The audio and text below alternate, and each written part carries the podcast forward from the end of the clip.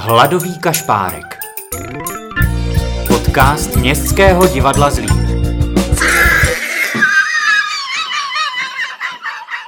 Dobrý den, je tady další díl Principálova úterý. Mým krásným eh, dalším hostem, na kterého jsem se velmi těšil, je Markétka Pášmová. Ahoj Markétko. Ahoj Petře. Eh, Nevadí, že ti říkám Marketko, já, já mám tendenci eh, to tak zdrobňolovat. Uh, víš co, já musím se přiznat, že spousta lidí mi tak to říká, ale mně to přijde vlastně už také nepatřičné vzhledem k mému věku. Nevím, proč to tak jako... Tak první otázka je hnedka na stole. Proč si myslíš, že ti, ti lidé tak mají tendenci říkat? Ty jo, to je záludná otázka. Oni si třeba myslí, že jsem hodná, ale já nejsem hodná. Oni, když mě poznají, tak asi ne, no, já nevím. Možná tak působím na ty lidi, víš? No za mě, jestli to mohu říct, tak je to proto, že vyzařuješ takovou energii, že mám tendenci si myslet, že jsme blízcí kamarádi a vlastně je, je v tom taková jakoby důvěrnost, prostě marketko. Ty jo, tak to je fakt hezký. A když jsem se narodila a rodiče mi dali tohle jméno, tak já jsem jak proklínala za to, jo, protože za prvé jako Markéta, takové strašně tvrdé, teď jako jsem se jmenovala Pinka Vová, jako strašně dlouhý jméno. Já jsem si přála být Eva nebo Katka nebo něco, jako co bylo úplně obvyklé a splynout s tím davem, jo. A tohle mě teda jako úplně, a teď děkuju, jsem za to rád.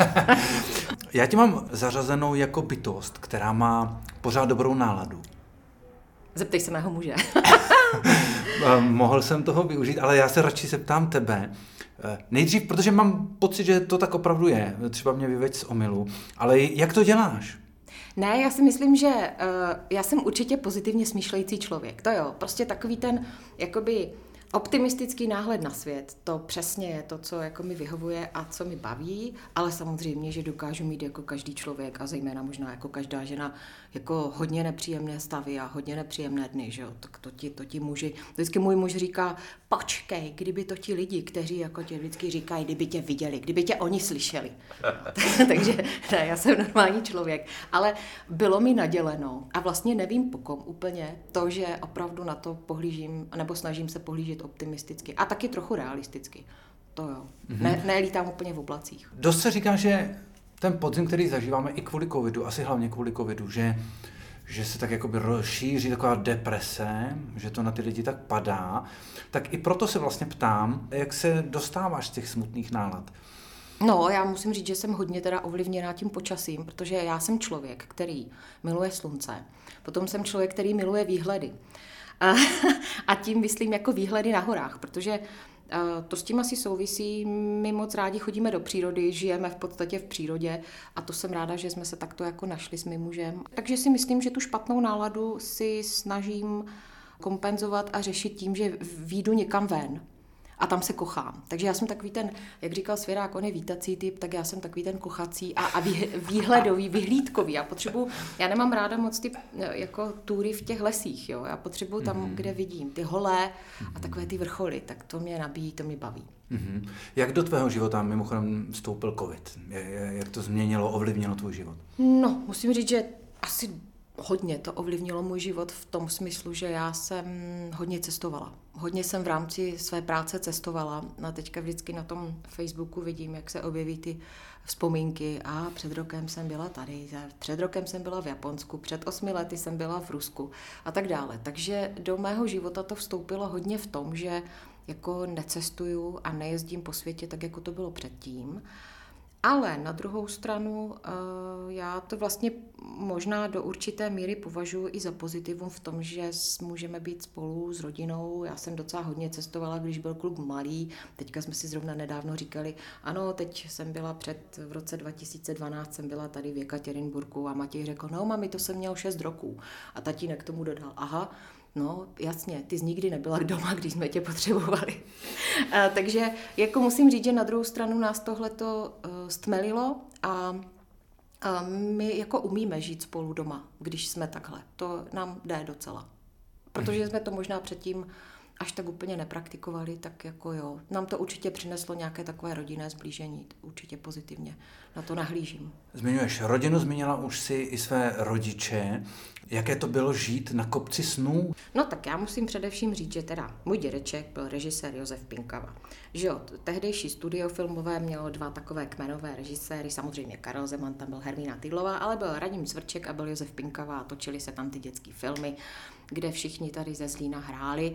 Nicméně eh, jeho vnoučata se nikdy v životě do žádného filmu nehodili na to, že bychom vůbec jako třeba se přišli podívat na natáčení na plac. Takže Protože ty jsi nikdy nebyla na place? Ne, nebyla. Mm-hmm. A musím říct, že nás to vlastně jako tohle to úplně jako minulo. Jo. Zaprvé to bylo proto, že děda už v té době, kdy my jsme třeba trošku uh, začali něco vnímat, tak už tolik aktivně netočil, protože on točil hodně jakoby v 60. letech, v 70. letech něco bylo i v těch 80. ale ne tak moc. Mm-hmm.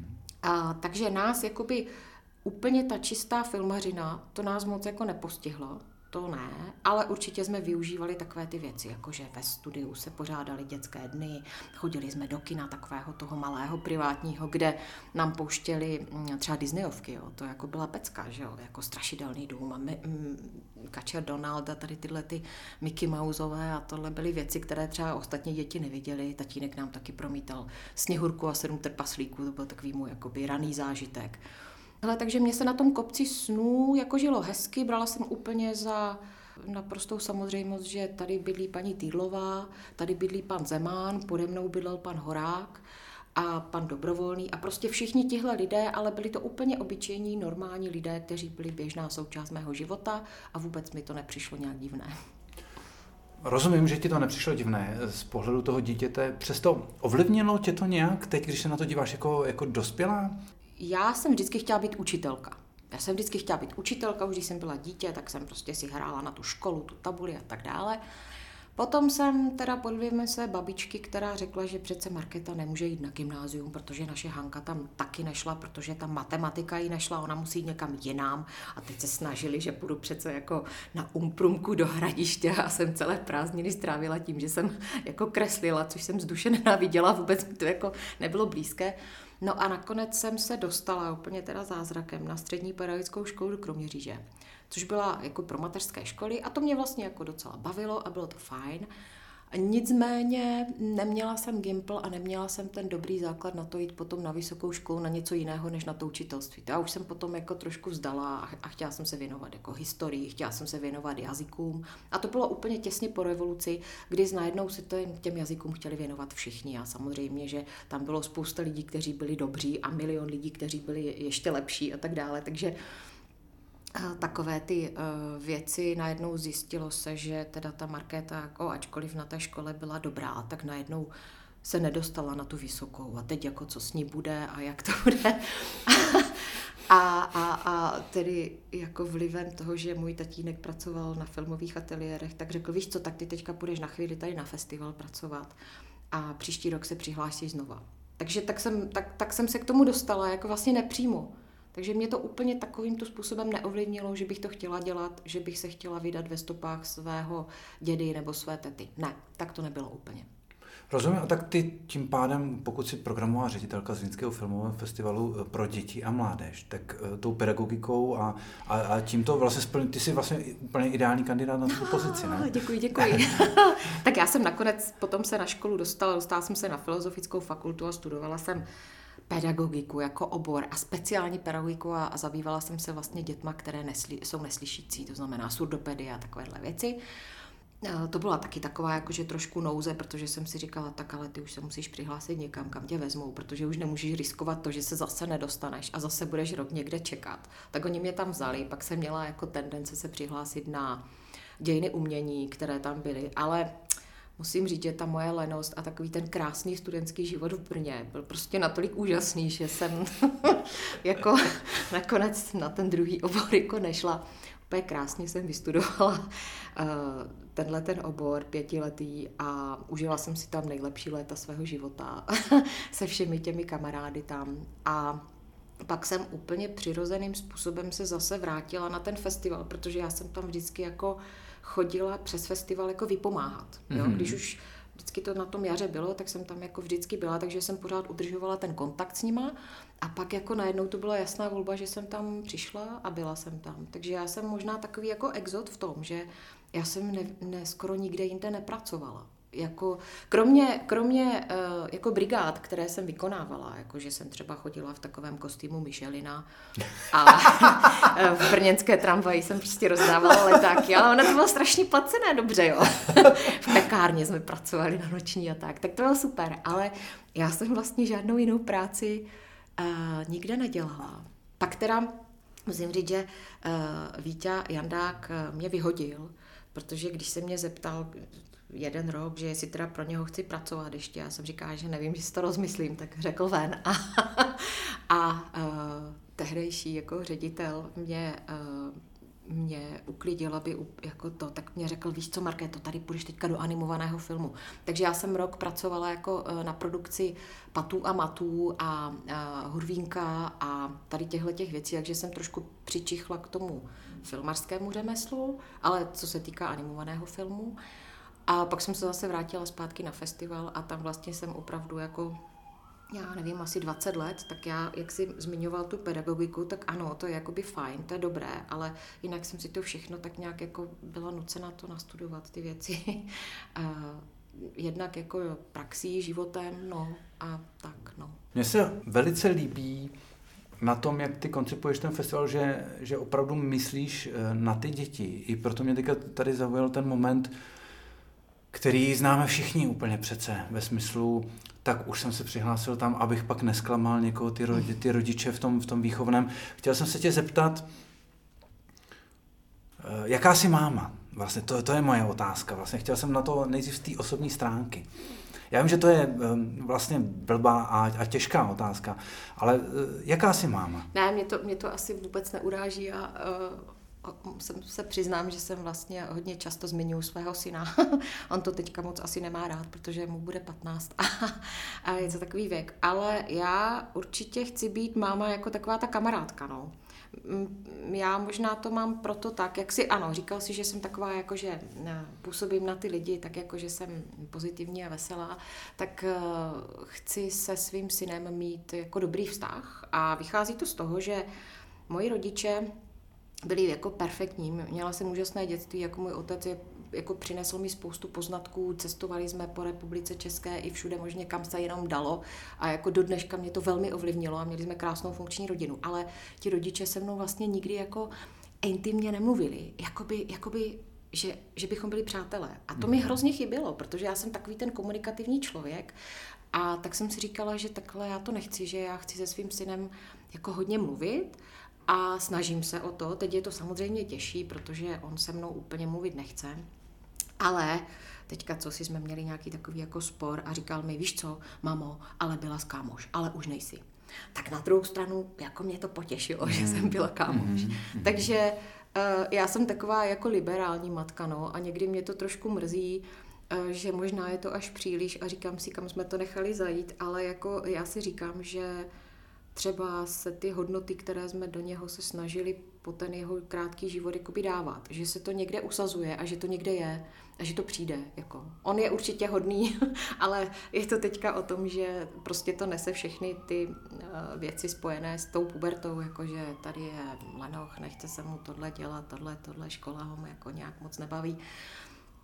Ale uh, jako věřím tomu, že snad jsme mu dali do života takový jakoby dobrý, snad morální základ. Proč se ptám? Protože já si laicky představuji, že vzhledem k tomu, kolik vidíš filmů eh, s touto tematikou, tak toho musíš eh, jako spoustu vědět o vlastně dětské duši. A zajímá mě, jak to ovlivňuje tvou jako výchovu tvého dítěte.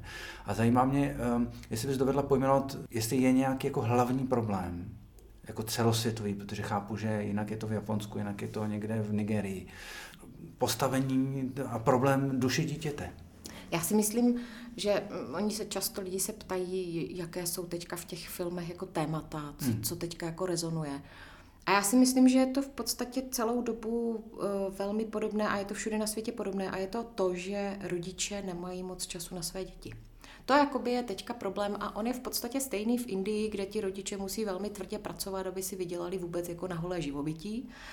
A nebo tady, řekněme, jakoby v tom vyspělém západním světě, kde ti lidi jsou zase jako totální workoholici a prostě je to takovýmto způsobem nastavené.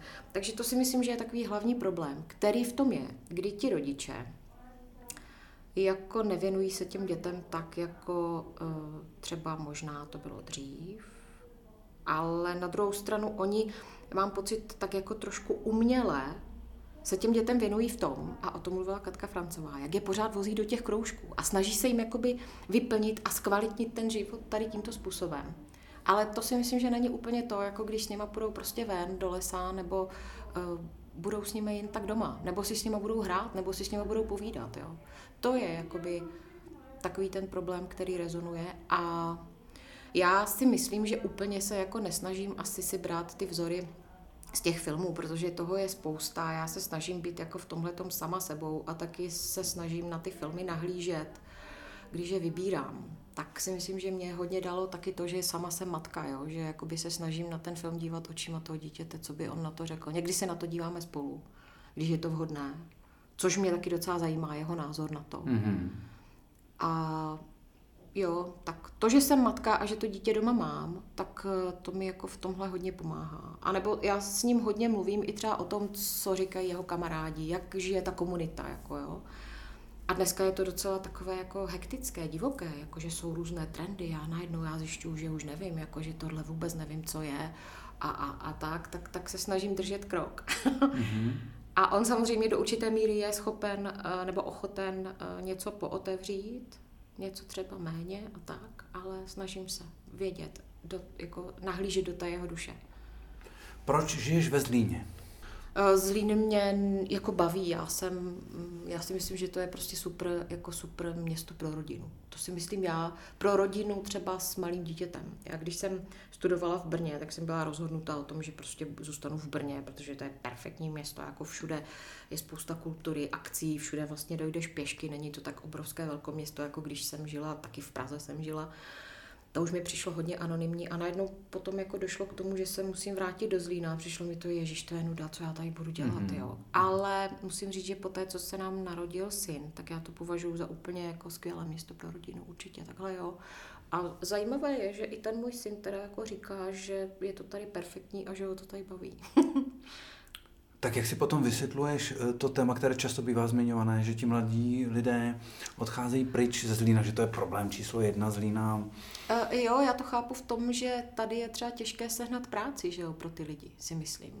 Jako já jsem říkala, že je to pro rodinu, a tohle to jsou lidé, kteří tam odchází třeba po škole, že jo, nebo jsou to mladí lidé, kteří chtějí něčeho dosáhnout jinde. Myslím si, že jako ta nabídka tady pracovní prostě není tak dobrá. Ano, jsou tady různé technické obory, strojírenské a tak dále, ale myslím si, že co třeba bych tady dělala já, to si vůbec nedokážu představit. Jo? To je nesmírně obtížné, si myslím. Takže proto ti lidi odchází. A já jsem taky žila nějaký čas eh, jako jinde a potom jsem se sem vrátila a vyhovuje mi to, že je tady příroda, že můžu vyběhnout do lesa, prostě je to jako fantastické tohle. To mě baví. Mm-hmm. Pojďme zpátky trošku ke covidu který velmi ovlivnil eh, poslední ročník Zlínského filmového festivalu, přesunutí na září, potom přes registrace prostě velmi omezený eh, režim. Jak to zpětně hodnotíš? Bylo to dobré rozhodnutí, protože chápu, že jste vážili mezi tím, nakolik už to bude křeč eh, a nakolik prostě pojďme to udělat a bojovat proti tomu? No, my jsme se museli rozhodnout velmi brzy. A musím říct, že my jsme se rozhodli, si myslím, tak nějak jako by v polovině března jsme se rozhodli, že to prostě nebudeme dělat a že to přesuneme. A teď jsme museli velmi rychle jakoby najít ten vhodný prostor, jednak z hlediska toho, že našimi velkými klienty jsou školy, že jo? takže jsme si říkali, jo, tak v to září, možná, to ještě půjde, ale spíš jako na začátku, dokud se to rozjíždí, a to jsme vůbec nevěděli, že školy budou zavřené, že jo? to bylo tehdy jako opravdu na začátku té pandemie. Teď jsme potřebovali ten festival ukotvit i v nějakém festivalovém kalendáři. A nejenom tady, ale i v zahraničí, protože my se jako hodně přátelíme, ti lidé jako putují mezi těmi festivaly. No nakonec z toho vyšlo to, že jsme se tady v České republice všichni hezky jakoby i spojili s těmi ostatními festivaly, doladili jsme to, takže jsme měli takový festivalový podzim. Hmm. A já to hodnotím jako pozitivně, protože mě nesmírně jako překvapil ten zájem těch lidí, že oni fakt jako přišli. A to mě teda dojalo v podstatě skoro k slzám. To, že normálně nám přišlo 13 tisíc diváků do kina, což je jako úplně úžasné. A vidím v tom to, že ti lidi jako že nás prostě jako třeba ti, ti, ti, kteří ano, takže nás jako mají rádi a přišli tam, protože jako chtěli nás třeba podpořit, chtěli ty filmy vidět, nebáli se a za to jim jako obdivuju. Fakt super. To, to mě úplně překvapilo moc. Mm-hmm. Co je největší problém Zlínského filmového festivalu? Pro tebe, při té organizaci, tak to myslím. Při organizaci. Myslíš teďka jako v běžném čase, ne v čase covidovém? v běžném čase, no, tak jako obecně vlastně, jako jako překážku, ty, na, na kterou jako nejvíc narážíš? Jestli jsou to prostě peníze, rozpočet, nebo jestli je to něco ještě jako jiného při té organizaci, co by si spřála odbourat, co je největší problém? A já si myslím, že asi jako ty peníze asi nejsou až ten úplně největší problém. Co je největší problém? No nevím, to je, nedokážu to asi úplně pojmenovat teďka. možná je to nějaký můj vnitřní pocit tam vevnitř v té naší společnosti, nevím. Mm-hmm. Nedokážu to asi úplně říct, co je největší problém. No. Já bych chtěla, aby ten festival byl úplně jakoby světový, mám nějakou představu o tom a třeba ne úplně všichni kolegové mají takovou představu jako já. Možná. Možná jako příliš jako hledím uh, do zahraničí, uh, jak to funguje tam, a tak bych taky přála, abychom měli něco takového a ne všichni jsou třeba tak úplně naladění tady tímto směrem. Ale obecně si myslím, že ten festival je teďka jako v dobré kondici asi. Určitě si myslím, že nejlepší, v jaké zatím byl. Mm-hmm. Co já pamatuju. Mm-hmm. Příští ročník bude už v, v klasickém termínu? E, máme to naplánováno. Kdy se musíte rozhodnout? Ať máme aktuální zprávy na Kašpárkovi. Ne, já, já musím říct, že máme termín, který je 27. května až 2. června. Ten festival bude zkrácený, nebude to, my jsme mývali vlastně 10 dní, 9 dní. Teďka bude zkrácený, to bereme vlastně z letošního roku, kdy jsme ho taky zkrátili. Protože si myslím, že samozřejmě, a vím to, že ty finance budou velký problém příštím roce. Ty budou opravdu velký problém, to je jako zcela zásadní, takže se tomu snažíme přizpůsobovat. A určitě mm, se to hodně jakoby promítne do toho, co si budeme moct dovolit nebo ne. No. Mm-hmm. Ale festival plánujeme. Kdy se to rozhodne, tak jak jsem říkala, eh, že jsme se rozhodli v polovině března, tak pořád ještě máme čas, kdyby se pandemie nevyvíjela. Ale já si myslím, že, jak jsem říkala, jsem optimista, že už to nemůže být horší, než to bylo já si myslím, že ten stav se zkrátka po tom, co proběhne nějaké očkování, tak třeba se to bude zlepšovat. No. Ten covid se samozřejmě týká té návštěvnosti, chápu, že ti to dělá starosti, ale dost mě zajímá, jestli už teď se dá říct, často se totiž mluví o tom, že covid je příležitost pro něco. Dá už se teďka tušit, že to nějak ovlivní i ten obsah, to znamená natáčení těch filmů? Nejenom tematicky, ale i způsob, jak se to natáčí, různé streamování online. Jak tohle se projevuje ve světě filmu? Jo, já musím říct, že eh, COVID jako takový každopádně byl i pro nás, pro festival, jako výzva. Fakt to byla challenge, jako abychom prostě urychlili některé procesy, a to zejména jakoby technologické, kdy jsme opravdu museli udělat tady ty registrace. Hodně jsme vedli takový boj, nebo já jsem vedla svůj vnitřní boj a vlastně i možná s kolegy, o onlineu a o filmech online, což já prostě jako jsem samozřejmě na jaře byla velkým odpůrcem, protože považuji eh, festival jako za něco, kde ty lidi sdílí společné zážitky, setkávají se a to je ten smysl, že musím říct, že jsem se teďka účastnila hodně různých konferencí, i mezinárodních, i tady v Česku, o tom, jak to ten COVID všechno ovlivnil. A vlastně musím říct, že spousta lidí, kteří dělali festival online, tak řekli, no jo, nám to vlastně hrozně pomohlo a my jsme získali víc návštěvníků. Jenomže tam je důležité říct, že to byly festivaly jako třeba eh, krátkých filmů, dokumentárních filmů, hlava, ano, ano, a, seriál killer a tak dále. Což jsou věci, eh, kdy vlastně ten formát Eh, toho filmu tady ten notebook nebo ta televize tomu sluší, to je jako v pohodě. Mm-hmm. Ale já prostě mám s tím zásadní problém, protože já si myslím, že filmy se točí pro kino, na to velké plátno, aby to tam bylo, včetně toho zvuku. To já jako v tomhle jsem možná ještě strašně staromilská, ale já to hrozně obdivuju. My i když potom máme takový ten shortlist uh, s těmi filmy, které už jako chceme do té soutěže, tak my si to pouštíme, byť teda z počítače, jo, protože nemáme ten přístup úplně k těm, tak si to pouštíme na velkém plátně v kině Abychom to viděli, jak to vypadá. Jo? Mm-hmm. Že to je jako velký rozdíl, než když to vidíš na počítači a pak to vidíš po druhé na tom plátně a řekneš si, no vlastně možná to není tak dobrý, a nebo naopak řekneš, že je to dobrý. To je fantastický. Já jsem no, myslel, že tento problém máme v divadle ne, jenom, ale že to funguje i ve filmu. Ne, to, to prostě tak musí být. Mm, jakože. Mm. Uh, takže zpět k té otázce, co se změnilo? No, určitě jako strašně moc lidí přišlo do různých forem onlineů. Myslím si, že navždycky to bude poznamenané tím, že tady tenhle ten způsob různých konferencí, industry věcí se jako nakonec ukázal, že se dá dělat online, že to jako vlastně ušetří čas těch lidí, ušetří to i peníze, získáš třeba speakery, které bys jinak nezískal. Mm-hmm. Ale je důležité to, aby to vlastně bylo dobře zpracované, že už teďka jakoby moc nestačí jenom to, jak budete mít ty hlavy na těch zoomech, ale je dobrý, když už to má nějakou formu publicistiky a nějak to funguje. A teď ty festivaly si to třeba mezi sebou budou vyměňovat. Takže v takovém tom konferenčním, v takovém tom, jak my říkáme, film industry, průmyslu, co se týká těch teoretických věcí, tak to určitě jako je posun a bude to fungovat. A jako vítám to, je to dobrý. Mm-hmm. A co se týká projekce, tak prostě já pořád vždycky budu trvat na tom, že, že chci vidět ty filmy v kině. Jako, že jsou samozřejmě filmy, které musíš vidět v kině. Dovedeš si představit, že by se díval na pána prstenů prostě na počítači nebo na televizi. To rozumím, nejde. Rozumím. No ale jak to budeš ty dělat? Tak jednak uh, natáčí se filmy, budeš mít vůbec čeho vybírat a jednak jak je budeš vybírat, když nejezdíš po těch festivalech? Jo, natáčí se, určitě se točí, to jako naštěstí teda jako je povoleno. Takže mm-hmm. to točí se, je to ale obtížné a já jsem vlastně jsme se tady mimo mikrofon bavili o tom, že když nejsou otevřené kina, tak eh, vlastně je to velký problém v tom, že to je všechno jedna spojená nádoba. Protože část vstupného z kin jde samozřejmě do fondu kinematografie a používá se na výrobu filmu. Když ty kina nefungují, negeneruje se zisk, o to je to menší, o to je to problematičtější. Hmm. Takže to s tím všechno souvisí, ale zaplať pámu filmy se točí. My jsme tak už jako přemýšleli nad tím s kolegyněmi uh, a s dramaturgy jsme si říkali, tyjo, co my tam budeme jako pouštět, protože vlastně dětských filmů nebo filmů pro děti je strašně málo. Jo. My máme o to vlastně velkou nevýhodu, že ostatní festivaly, které jsou jako pro všechno, tak to je super. Oni můžou vybírat z obrovského množství. Mm-hmm. My jsme velmi omezení tím uh, jako málem a ještě z toho musíš vybrat to, co je dobré.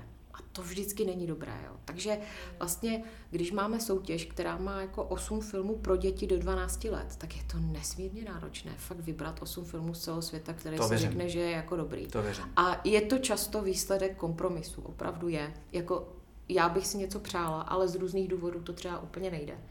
Takže těch filmů je málo. Ale musím říct, že teďka už jsme začali, už jsme teďka ve fázi jako hledání a vlastně to úplně tak špatné nebude, protože něco je zatím. Tak to zní nadějně. Mimochodem, ale byť chápu, že jsou to kompromisy, tak to, co já stačím uh, uh, vidět, tak vlastně se mi nestalo, že bych z toho neměl jako velký intenzivní zážitek. Fakt? No jednoznačně. jo, tak to je pro mě jako podsta, děkuju. Ale, ale opravdu. Uh, jako... Snažíme se, ale je to opravdu o tom, že jako každý, každý rok, každá ta věc je pro mě jako já se pořád učím. Já se pořád vyvím. Někdo říká, že ty už to děláš tak dlouho, není to jako vyhoření, ale není. Mě to jako strašně baví. A opravdu se snažím jakoby poučit z toho. Já si myslím, že vlastně tady ve Zlíně je strašně důležité znát to své publikum, kdo to je. Protože jako je to specifické a myslím si, že každý ten festival má rukopis toho svého ředitele. Tak jako divadlo, prostě všichni mají jakoby rukopis toho šéfa, jak on to vidí, takže já už přesně vím, jaký filmy budou tady v Německu, jaké filmy hmm. budou ve Švédsku, v Řecku a tak dále, protože každý to tak jakoby modeluje. No a jaké jsou tady u nás, jak bys to, jak bys to pojmenovala? Hmm. Jak je tvůj rukopis? Eh, já se snažím eh, opravdu jako do těch soutěží a pro ty děti vybírat věci, které jsou opravdu jako pro děti. Což není úplně obvyklé, protože třeba festival Generation, což je část Berlinále, je to dětská sekce, jako prestižní, velká, a jiné festivaly často jako si zaměňují ty pojmy a uvádějí filmy, které jsou o dětech, ale nejsou pro děti. A to je podle mě velký jakoby Uh, jako toto je pro mě zásadní, že já chci, aby to opravdu byly filmy pro děti, aby ty děti si, aby je to bavilo, aby si tam něco odnesli, aby to bylo kvalitní. A častokrát, když jsme v porotách, vlastně teďka fungujeme i online v porotách, musím říct, že už jsem se účastnila jedné, hmm. tak uh, docela často máme s některými lidmi jako vlastně nechci říkat jako boj a nebo svár, ale diskutujeme o tom, protože oni to vidí jinak. Oni řeknou, tohle to je super film a já říkám, jo, on je dobrý, je to určitě jako kvalitní kinematografické dílo, ale prostě není to pro děti. No ale tím krásně nahráváš eh, na mou eh, možná už poslední otázku, kterou jsem pro tebe měl. Že pořád, jako jsou to filmy pro děti, ale natočené dospělými. Vlastně je, je tam ta zrada, nebo není tam ta zrada vlastně? Jak toto funguje? Víš, Petře, já si taky myslím, že to je vlastně o tom, že ten režisér by měl mít trošku jakoby dětskou duši a přemýšlet nějakým způsobem. Ono se taky, když se na to podíváš, tak třeba v Česku se moc těch filmů netočí pro děti, jako skoro vůbec nic, jo. To je taková jako, to je takový smutný příběh, jak říkáme. No a zrada. Jestli je to zrada, já nevím. No tak eh, říká se, že dětský divák je takové jakoby úplně takový ten, uh, jak to říct, eh, čistý, uh, upřímný, hmm. takže jako vlastně, když ten tvůrce sem přijede s tím filmem a je, na to je projekci, tak to on vidí, to jak je to je. Hmm. To je pro něho taková hmm. ta největší jako uh, hodina pravdy, hmm. co ty děti řeknou. Když jsme měli ještě velké kino, tak to samozřejmě tam bylo 1013 míst a když tady přijeli prostě zahraniční tvůrci a teď jako přišli na tu svoji hodinu pravdy do toho kina, No a když to kino jako tisícové prostě jako bouřilo a já svou radostí, tak to musel být ten člověk úplně jako v sedmém nebi. Nedej bože, když teda ne, no. Já doufám, že to velké kino hlavně zase budeme mít, abys to doufám. mohla zase uh, naplnit, no. Markéta Pášmová, programová ředitelka eh, filmového festivalu. Marketko, moc krát ti děkuju. Petře, já ti moc děkuji za pozvání. Děkuju.